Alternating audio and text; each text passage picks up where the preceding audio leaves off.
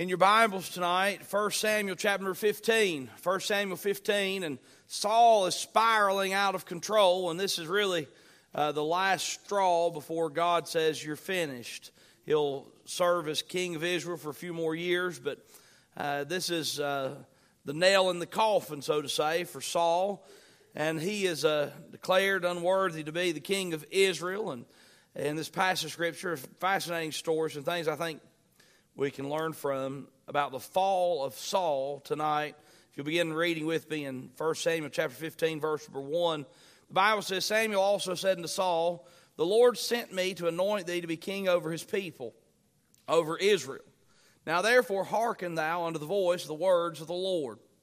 Thus saith the Lord of hosts I remember that which Amalek did to Israel how he laid wait for him in the way when he came up from Egypt.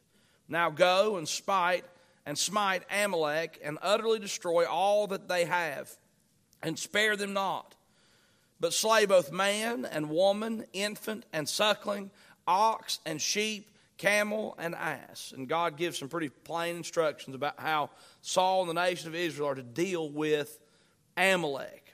The Bible continues in verse 7 and Saul smote the Amalekites from Havilah until thou comest to Shur, that is over against Egypt. And he took Agag, the king of the Amalekites, alive, and utterly destroyed all the people with the edge of the sword. But Saul and the people spared Agag and the best of the sheep, and of the oxen, and of the fatlings, and of the lambs, and all that was good, and would not utterly destroy them. But everything that was vile and refuse, that they destroyed utterly.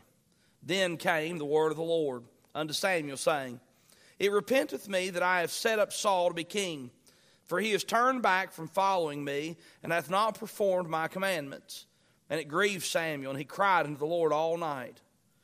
And when Samuel rose early to meet Saul in the morning, it was told Samuel, saying, Saul came to Carmel, and behold, he set him up a place and has gone down and passed on and gone down to Gilgal.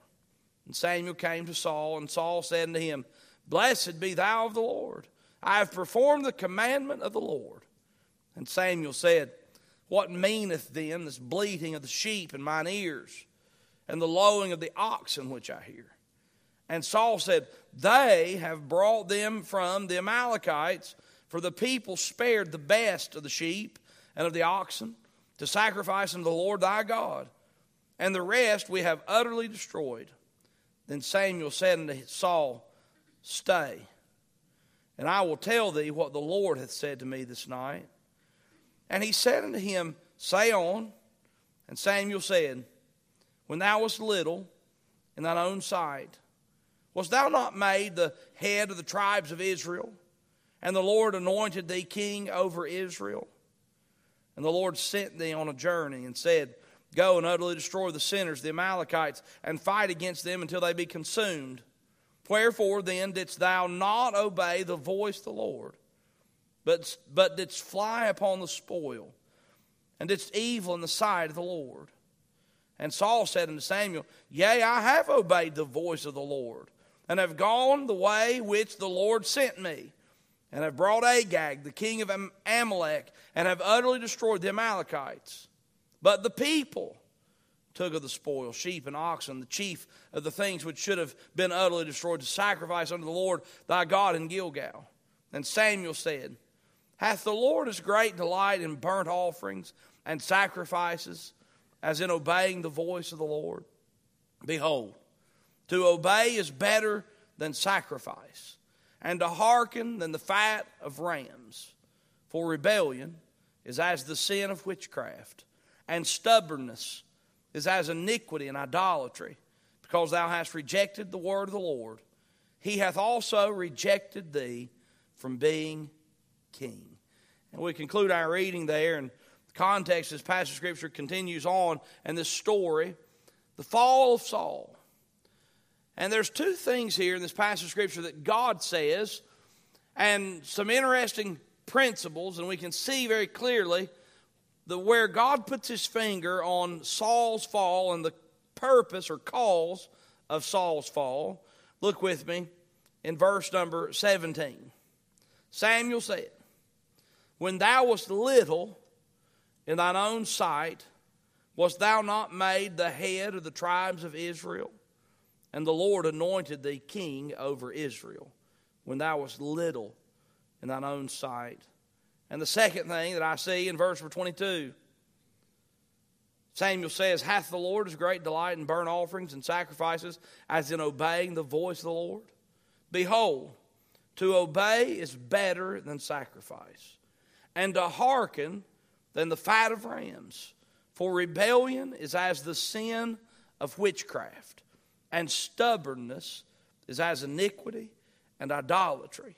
Because thou hast rejected the word of the Lord, he hath also rejected thee from being king. Tonight we'll talk about the fall of Saul. There were two things that brought Saul to his knees. Two things that caused Saul to lose his that caused Saul to lose his influence. The first one is pride, and the second is disobedience. And may God help us to pay close attention to two very elementary principles and points, but two things that in all of our lives will and can and do produce adverse effects in our Christian life pride and disobedience. We'll see this in this story. You know the story, I believe, and if you don't, I'll refresh you for just a minute. The Amalekites were wicked people. Back many years before the time of Saul, when the nation of Israel was coming out of Egypt, the Amalekites had mistreated God's people in a severe way. And for many, many, many years, the Amalekites were notorious for their wickedness and sinfulness. For many years, they had given, been given opportunities to repent and turn to God, but they had not. And God tells Saul and the nation of Israel and his new army, if you remember from our message last Sunday night, God used Jonathan in a special way. The, the army of the nation of Israel had dwindled down to 600. There were defectors everywhere. God gave victory to the nation of Israel through the leadership of Jonathan.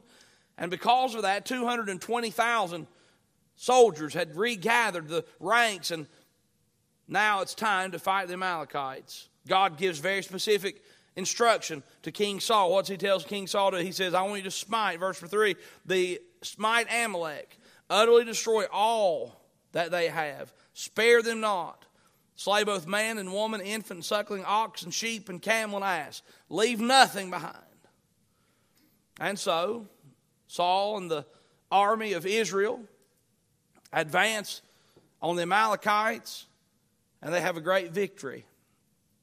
But the Bible says in verse number 8, the beginning of the disobedience that he, Saul, took Agag, the king of the Amalekites, alive. What had God said for the nation of Israel and Saul to do? Utterly destroy them all. Was he supposed to bring Agag back? I can I don't know that this is accurate or not, but I've got in my mind's eye, I've got Agag, the king of the Amalekites, being humiliated. I can just see uh, Saul puffing out his chest. Look, we've got Agag, the king of the Amalekites. I see him with a dog collar and a chain around his neck being drugged behind whatever King Saul was riding in. Whether that's true or not, I don't know, but that's what it looks like to me. The very first thing that Saul does wrong is he brings Agag alive to make a spectacle out of him and use it to boost his own ego. But his disobedience continues in verse 9. But Saul and the people spared Agag and the best of the sheep and the oxen, the fatlings, the lambs, and all that was good, and would not utterly destroy them. And so they disobeyed God. Do you think that you can disobey God and get by with it? The answer is no. And God knew what was going on. God knew what Saul had done. As a matter of fact, God knew what Saul had done, and God speaks to Samuel, the prophet, says, Samuel, you're going to go down and straighten him out. It's repented me that I've let him be the king. And so Samuel makes his way and finds Saul. The meeting between Saul and Samuel is quite interesting to me. In verse number 12, The Bible says Samuel rose early to meet Saul in the morning. It was told Samuel, saying, Saul came to Carmel, and behold, he set him up a place and has gone about and passed on and gone down to Gilgal. Samuel had uh, Saul, Saul had set him up a place. He'd set up a spot where he could really show off and show out spoils of victory. The Bible says in verse 13 that Samuel came to Saul and Saul said unto him, What's Saul say? Blessed be thou of the Lord. I have performed the commandment of the Lord. What's the first thing out of Saul's mouth? He's, he's a mess. Liar. He looks at the, at the prophet Samuel. He's like, oh man, I got Agag hanging out in the closet. I know the, uh, my our soldiers have brought a bunch of sheep and oxen from around, and he looks Samuel right in the eye with a big cheesy smile and says, I have fulfilled the commandment of the Lord. Hmm. Guilty. I remember as a kid trying to hide stuff from my mom. I just couldn't do it. It was showed up right here.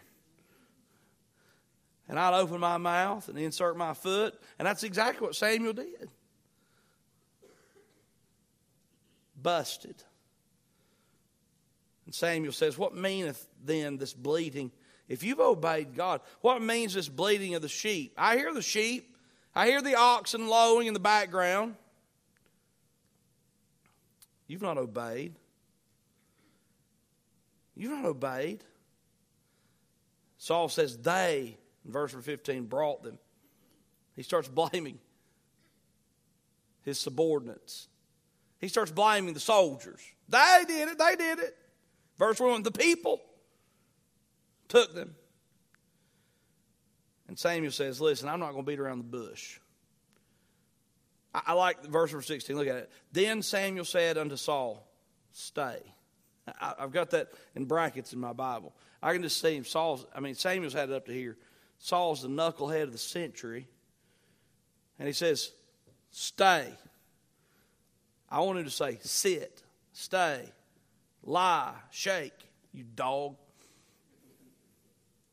He says, Stay. So you stay right there. Be quiet. I'll tell you what the Lord has said to me. And this is what Samuel says in verse 17. Samuel said to Saul, When thou wast little in thine own sight, wast thou not made the head of the tribes of Israel? and the Lord anointed thee king over Israel. When, what state of mind was Saul in when God blessed him so much that he says, I'm going to put you in charge of the 12 tribes of the nation of Israel, and I'm going to anoint you to be the king? Saul was small in his own mind, he was humble. You see, pride is a sin that prevents the blessing of God. We're taught to be prideful. We're taught to push ourselves around. We're taught to show out and show up and make it all about us, but that's not God's way. And that's certainly not how you're going to do God's work. I'll just have you know something a husband that's full of pride is not a good one. A wife that's full of pride is not a good one. A child that's full of pride is not a good one. I'm thinking about sports and things like that. I'll just tell you something. An athlete that's full of pride is not one that's going to do something that matters beyond the ball field. They may show up and play real well, but what they do will not matter beyond the ball field. Pride. Saul's fall began with his pride. God said, Hey, listen, Saul, I'm going to show you where you messed up. When you were little in your own mind, I blessed you immensely. Pride. Let me show you some evidences of pride from this passage of Scripture. Look at verse number 9. The Bible says in verse number 9, But Saul and the people spared Agag and the best of the sheep and of the oxen, of the fatlings and the lambs, and all that was good. Now, who said that it was good? I'll tell you something, God didn't say it was good. God had said, Whatever you find among the Amalekites, utterly destroy it. But Saul and his people said, You know what? I've got a great idea. I know God said, Let's utterly destroy Agag and the Amalekites. But I've got a good idea. Let's take, this will be good. we can bring Agag back and we'll make a spectacle out of him. And everybody's going to be so proud of King Saul and our armies. And they said, This is good. You know what a sign of pride is? A sign of pride and an evidence of pride is when you value your judgment above God's judgment. Let me tell you something. If God says something is defiled and you call it good, I don't care what you think, you're wrong. And they said, All right. Now, I can understand destroying this sheep that's got sore foot and mange and looks like she's on her last leg, but my lands, look at these new ewe lambs. They're healthy and hardy. Let's bring them with us. They're good. Now, we could go into all those details.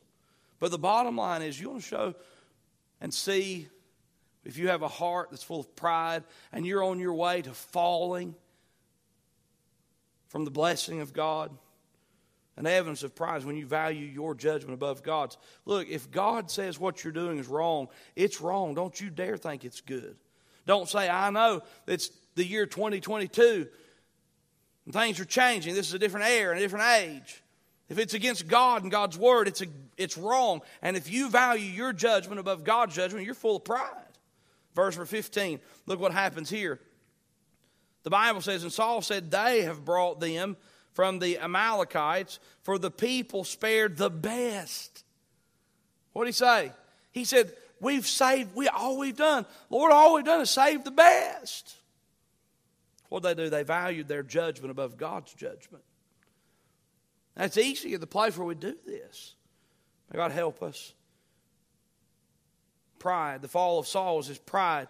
The first evidence of pride is when you value your judgment above God's. The second evidence of pride we find in verse 13. The Bible says, And Samuel came to Saul, and Saul said unto him, Blessed be thou the Lord. I have performed the commandment of the Lord. Now, we've talked about this. Saul puts on his cheesiest smile and says, I've fulfilled and performed the commandment of the Lord. The second evidence of pride I see in this passage of Scripture is when we excuse and redefine disobedience. This isn't the only time that Saul says it. As a matter of fact, you can hear his voice get louder in verse 20, and Saul says to Samuel, Yea, I have obeyed the voice of the Lord. You see that? Two times Saul says, I've obeyed God. I've obeyed God. One time he's grinning and trying to prove and just trying to cover up the bleeding of the sheep and the lowing of the oxen. He says, I've obeyed the commandments. And the second time, he's getting, he's getting a little angry and being stubborn. He says, I've obeyed the commandment of the Lord. Folks, you can excuse your behavior. But if you excuse your behavior in opposition to God's word, you are full of pride. And you can redefine disobedience but when you disobey God, it's the byproduct of your pride. Evidence of pride. You value your judgment of God's. You excuse and redefine disobedience. The third thing, evidence of pride, is when you blame others for your sin. Look at what the Bible says in verse 15. Oh, Saul did the noble thing. Samuel cracks down on him. He says, Yeah, you say you've obeyed me, but I hear the oxen lowing and the sheep bleating. And Saul, the first thing he says, when he's reprimanded in verse 15, what's he say? And Saul said, They, they have brought them from the Amalekites. Boy, he's he sure is courageous, isn't he? What's he do? Saul immediately steps out of the way and throws his armies under the bus. Who's the boss? Saul's the boss. But Saul blames others for his sin. He does this again in verse 21. He says, The people took of the spoil, sheep and oxen, the chief of the things which should have been utterly destroyed. What's he do? He blames others. You know, it's easy to get in a habit where we begin to excuse our sin and sinfulness and our pride because we want to blame others. Well, I act this way because of the way my mama treated me when I was a kid. I act this way because the way my daddy treated me when I was a kid. I act this way because those people I work for. I act this way because this government. I act this way because, and you blame people, you blame institutions, you blame others. And this blame game and, un, and an unwillingness to take blame for yourself and own your own mistakes and your own sin, it's pride. It's pride. Have you ever had somebody apologize to you? And they apologize, but, and there's always somebody to blame. Or maybe we should say, Les, have you ever apologized to somebody and knew you needed to, and you apologized, but pride. King Saul, he's going to fall and fail miserably. Why? Because of his pride. And God in His Word just says very simply, He says, When you were little in your own eyes, then I was able to bless you. Hmm. There's so much to be learned from that little phrase. Little in your own eyes. One of my favorite verses in the Bible is let another man praise thee. Not thine own mouth. Pride comes before fall. God help us. God exalts the humble.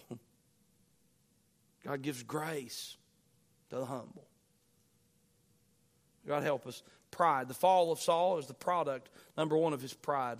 When you were little in your own eyes, I was able to bless you. And the second thing is the fall of Saul is linked directly to his disobedience. There's two very strong things, two verses, and one very strong thing said to Mr. Saul. In verse 22, Samuel said, Hath the Lord as great delight in burnt offerings and sacrifices as in obeying the voice of the Lord? Now, Saul had made another excuse. He was excusing his sin. And when we excuse our sin, that's our pride, right? So he was excusing sin. He said, They, he's blaming them. He says, They brought them, and we were going to offer them to God. We were going to do something godly with them. Don't, don't blame Jesus for you being a bum. But that's what he was doing. And so Samuel says, Let me ask you a question, Saul. Does the Lord get us great blessing and delight and burnt offerings from disobedient animals and sacrifices, as in obeying the voice of the Lord? Does he get us? Is, is the Lord delighted by sacrifice or obedience more? Does the Lord appreciate some type of religious act or sacrifice or obedience more. And he says, Let me just tell you. In verse 22, he says, Behold, to obey is better than sacrifice.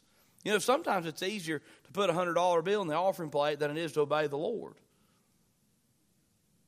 And if you think somehow you can pay your way into the blessing of God or you can somehow give in order to get excused for your sin, you're wrong. This is the kind of preaching that boosts the offering initially, but it's right. If you think somehow that you can come to church on a Sunday morning or Sunday night or sing in a choir, work in a ministry, and your efforts and your works are something that you can do to pay penance or sacrifice yourself in order that you can just keep doing the thing that you want to do, you're wrong. It doesn't please the Lord for you to try to cover your sins up with some religious activity.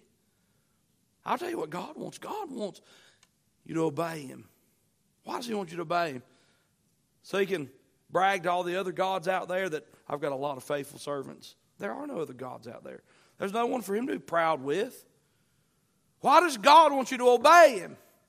Because he likes to watch you suffer and not have fun. No. God wants you to obey him because he knows if you'll obey him, he can bless you and you will have what he's designed for you as a loving father.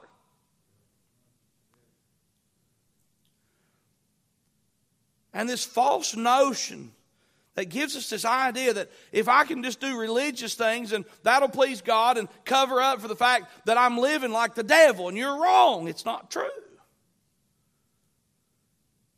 And Samuel said, I know I disobeyed God, but we did it so we could make a great sacrifice. We can have a great church service. We can have a real emotional, you know, spiritual experience. That. Samuel says, I want you to know something. Saul, God would much rather that you just obey Him and to sacrifice to Him. To obey is better than sacrifice. You've disobeyed. You've disobeyed. You've disobeyed. There's a few things I can talk to you about in regards in the matter of this disobedience. Number one, I want you to think about this in, in light of disobedience. Partial obedience is complete disobedience. Did you hear that? Partial obedience is complete disobedience. The Bible says in verse 20, Saul said unto Samuel, Yea, I have obeyed. And he's starting to get a little aggravated, he's around the collar. Who do you think you are, Samuel? He says, Yea, I have obeyed the voice of the Lord. I have gone the way which the Lord sent me. And he did. He went to the Amalekites. I have brought Agag, the king of Amalek. Ah. He did one thing right and one thing wrong and have utterly destroyed the Amalekites. No, you did not. He didn't utterly destroy the Amalekites, he just admitted it. Your people speaking out of both sides of their mouths. A double minded man's unstable in all of his ways. Saul says, I've utterly destroyed the Amalekites, and I brought Agag home alive. You dummy. You did not utterly destroy the Amalekites. You brought Agag alive. It's amazing. You've got to explain that to a king. But we also have to explain it to seasoned Christians, and sometimes I've got to explain it to myself. That partial obedience is complete disobedience. That shouldn't stop us from being interested in obeying the Lord to the best of our ability. It shouldn't discourage us from giving God our best effort. But I want you to know you don't pick and choose what you want to obey and what you don't want to obey. Who made you God? Disobedience, partial obedience is complete disobedience. Verse number 21 you are responsible for your own obedience. Verse 21, here's what Saul says The people took of the spoil, sheep and oxen, the chief of the things which should have been utterly destroyed to sacrifice unto the Lord thy God in Gilgal. And did God say, Oh, oops, sorry. I thought that was you. Never mind. I had that wrong. No, no, no, no. They were guilty too. The people, they were guilty. Saul was guilty also. You are responsible for your own obedience. If you have this idea that I'm not doing that because, I mean, nobody else is doing that, you're not responsible for everybody else. You're responsible for yourself.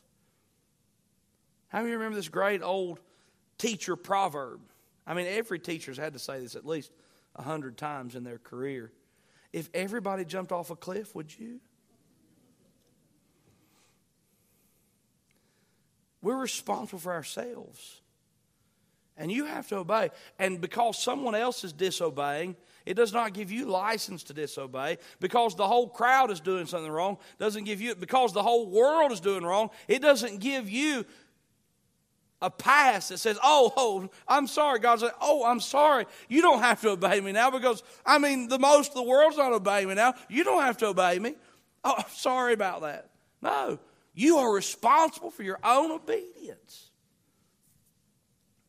And if you blame your parents or your grandparents or your teachers or your setting or the circumstances of your life for why you don't obey God, God is not moved with your case.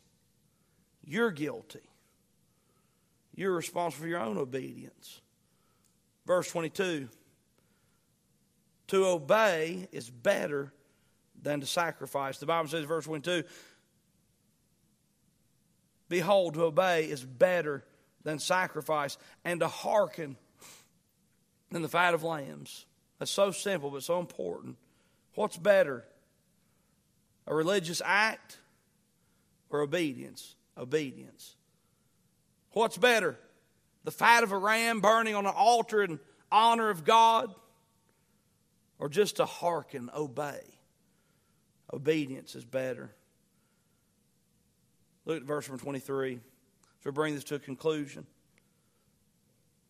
Disobedience is rebellion, and stubbornness is like the sin of witchcraft. Disobedience and stubborn, I'm sorry, rebellion and stubbornness is as, as the sin of witchcraft, iniquity, and wick, and idolatry.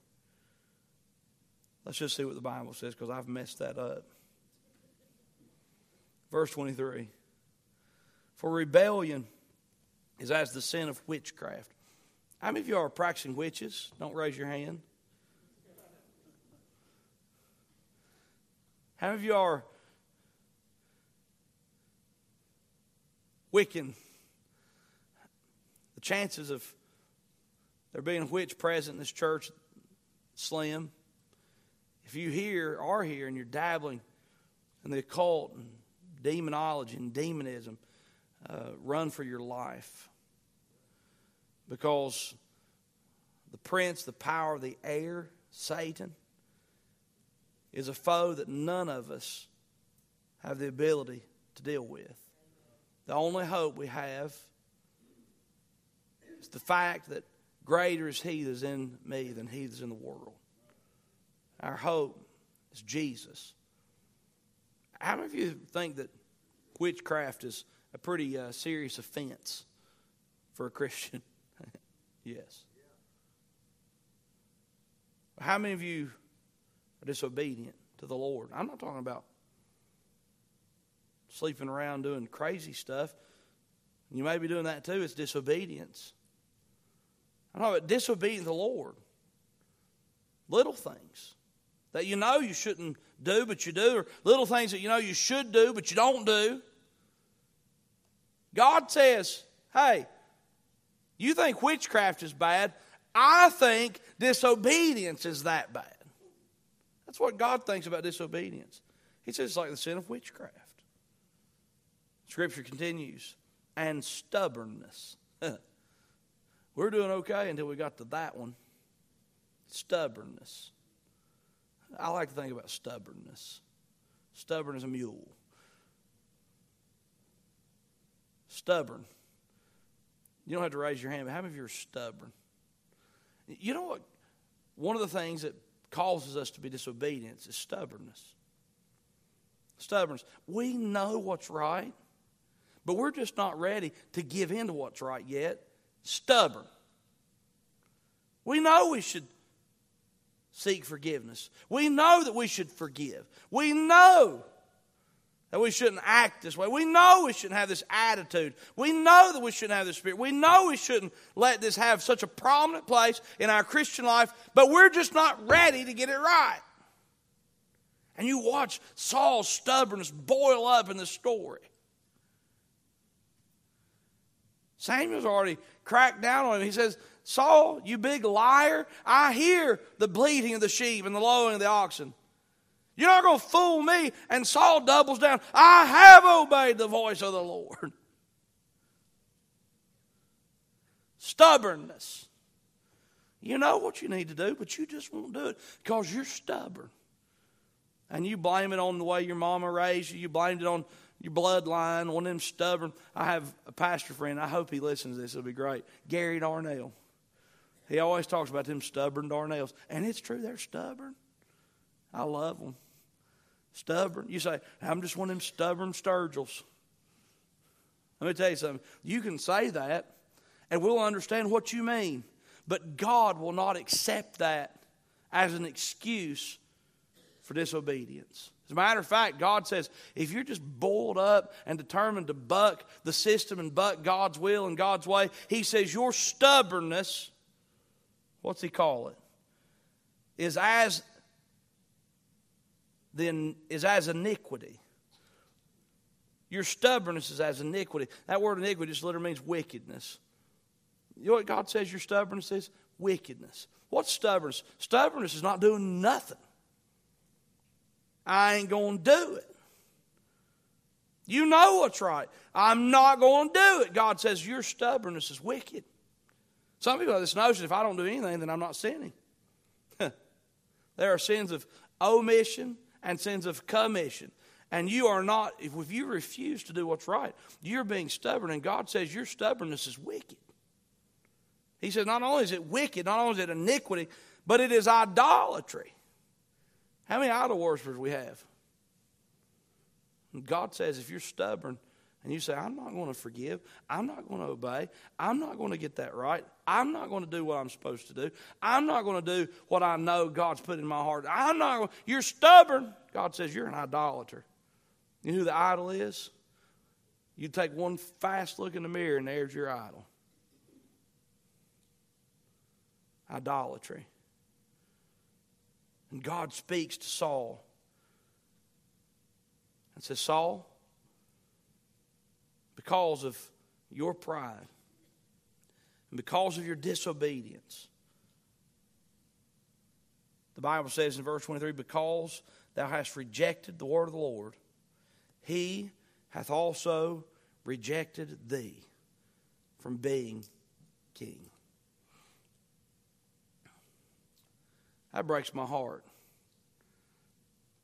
Have you ever been fired? You get a great opportunity, but you get fired.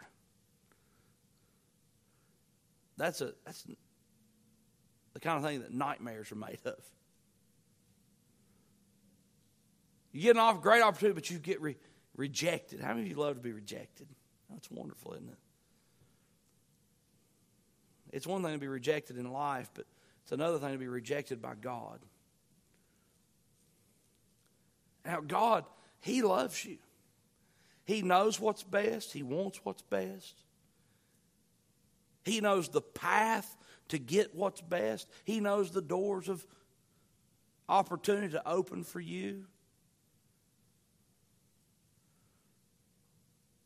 But if you let your pride and your disobedience get between you and God. He has no choice but to reject you. Sad, isn't it? Reject you. Reject. That's what happened to Saul. The fall of Saul. Pride and disobedience was the product was what produced the fall of Saul. let me tell you something. Those two things will be the fall of Cody. Those things will be the fall of you if we don't keep it in check and give this to part of our lives to the Lord. The Fall of Saul. I pray we can just learn from the fall of Saul so there's not the fall of Cody. Pride, disobedience. Hey, Lord, help us to live humbly and obedient Christian lives, we'll find God faithful.